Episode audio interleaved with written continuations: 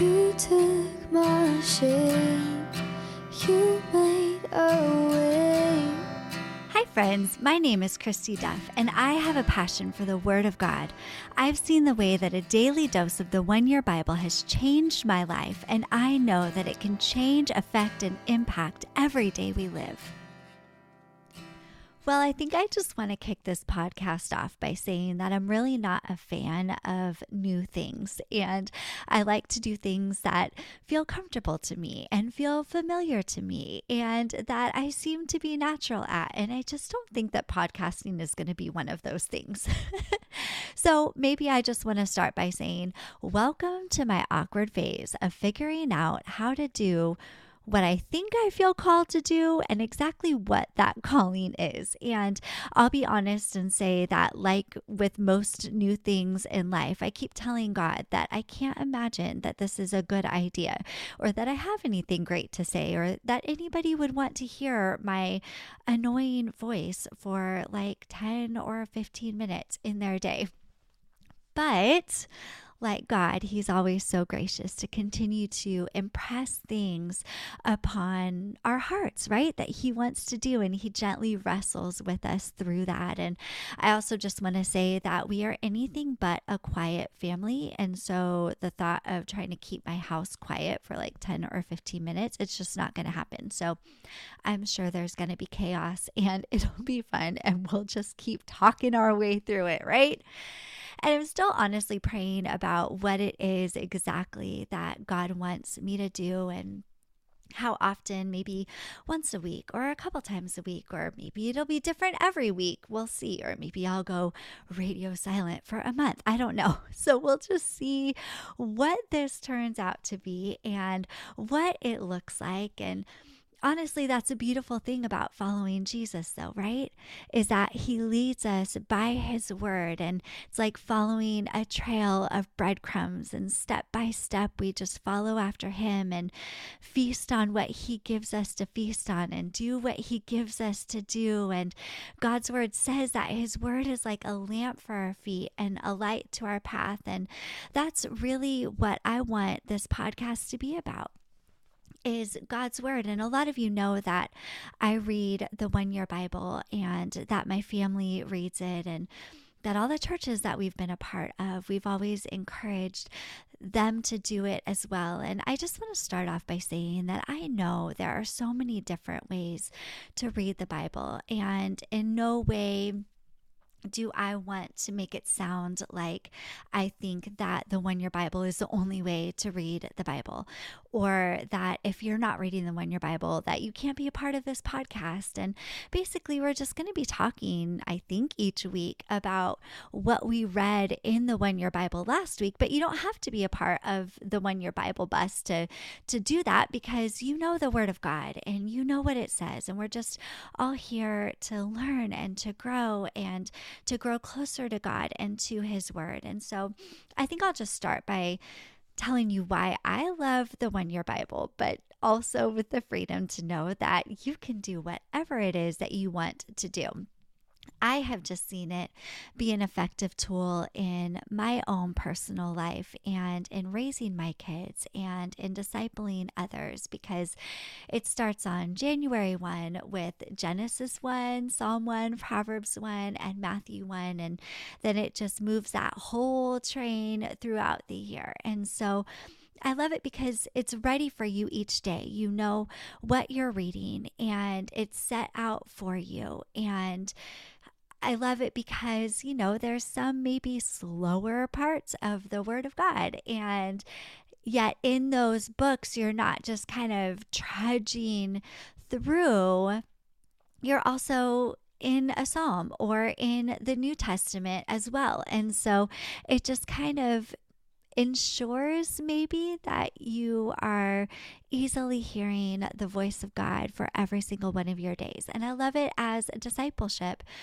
effort too because that way you're reading something together every single day. And what I like to do is take pictures of the verses that I write down and send it to the ones that I'm discipling. And our family has a family chat where we send each other the verses that we've read each day. And it's just kind of fun because, you know, discipleship or fellowship, you know what each other are struggling with or going through. And so as you're reading, you can just send a verse and say, oh my goodness, this is perfect for what you're going through right now, where this is exactly what we were talking about yesterday.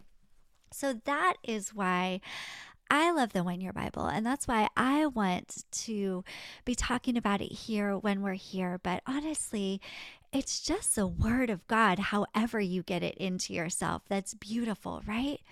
I mean, there's so many amazing descriptions of the Word of God and its effect within our lives. It's described in God's Word as a fire and a hammer and a sword. It's described as living water. It's honey to us. It's a lamp to our feet, a light to our path. It's water to our souls. It's talked about as being living and powerful and sharper than any two edged sword. It's able to pierce through bones and joints and marrow. It's talked about as a mirror. It's faithful. It's true. It's given for the equipping of the saints. It's profitable for doctrine, for reproof, for instruction in righteousness. And honestly, it breaks my heart every time I hear someone who maybe hasn't spent too much time in the Word of God say something to the effect of, oh, there's a God of the Old Testament and the God of the New, and God of the Old Testament seems so wrathful and vengeful and angry, and the God of the New Testament just seems so loving and kind and compassionate. And yet, you know who have read the Bible through, who have been immersed in it, that there is a common thread of a beautiful, gracious God throughout every passage, that every word is pure and beautiful and true and tried and tested, and how God's word as a whole weaves perfectly together with the God who says that He's the same yesterday, today, and forever. And maybe you're a little bit new to the Bible or wanting to to try and maybe it's something that you haven't really been able to develop a habit throughout. And I always kind of think of starting the Bible as starting a new school or a new job or a new church where everything seems a little chaotic at first and a little bit foreign and and you don't quite know exactly what's going on and exactly who all these people are and what they're saying. But just like one of those things, the longer we stay at a new place, the more familiar that place becomes, right? And suddenly the voices or the people who seemed foreign to us, they become familiar to us and they become our friends and we know their stories and we know their laughs and we know what they sound like. And honestly, that's exactly how God's word is. And it might seem foreign at first, and you might not know what's going on, and each book might seem a little bit different, and you don't quite know its history or the story of the author.